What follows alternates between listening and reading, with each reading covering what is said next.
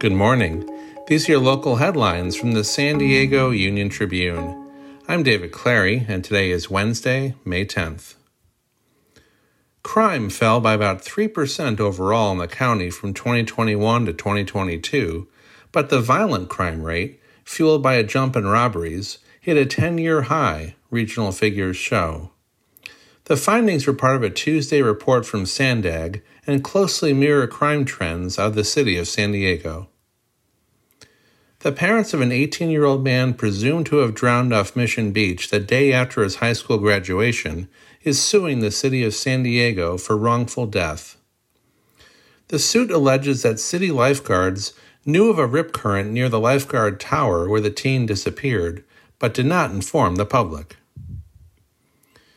A ticket with five numbers, but missing the Powerball number, in Monday's drawing, was sold at a La Mesa seven eleven and is worth more than three point two million dollars, California lottery authorities announced. The store where the winning ticket was sold is located on Maya Drive near Severin Drive, California lottery officials said Tuesday. You can find more news online at san diego union tribune dot com. Thanks for listening.